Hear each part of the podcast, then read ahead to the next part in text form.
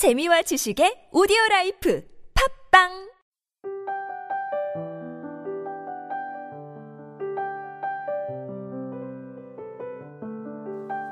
다 잊을 필요는 없지만 다 간직할 필요도 없다. 다 버릴 수도 없고 다 가져갈 수도 없다. 살아있는 한 사람의 삶에서 소유란 그러한 형편이다. 기쁨이었던 것이 슬픔이 되고 가벼웠던 것이 무거워지고 높이 날던 것이 내려앉고 영원할 줄 알았던 것이 문득 끝이 난다. 환경신 반짝반짝 변주곡 중에서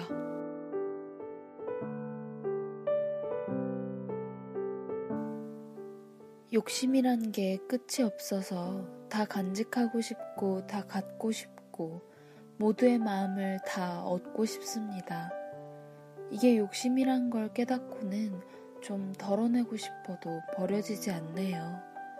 삶이란 보통 이러한 형편인가 봅니다.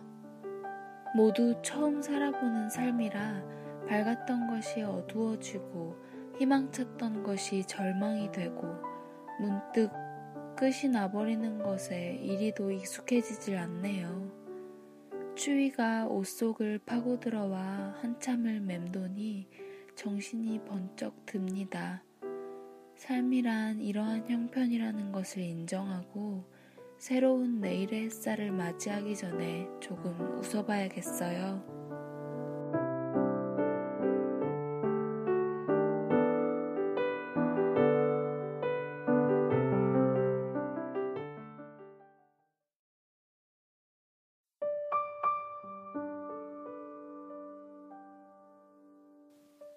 245mm 2원 어디로 뻗어나가는지 모르는 길이 하나 있고 길 옆으로 얼마나 깊을지 모르는 강이 하나 있고 길과 길 밖 사이 틈으로부터 겨우 빠져나온 발이 하나 있다. 자, 이제 발은 어떻게 해야겠습니까?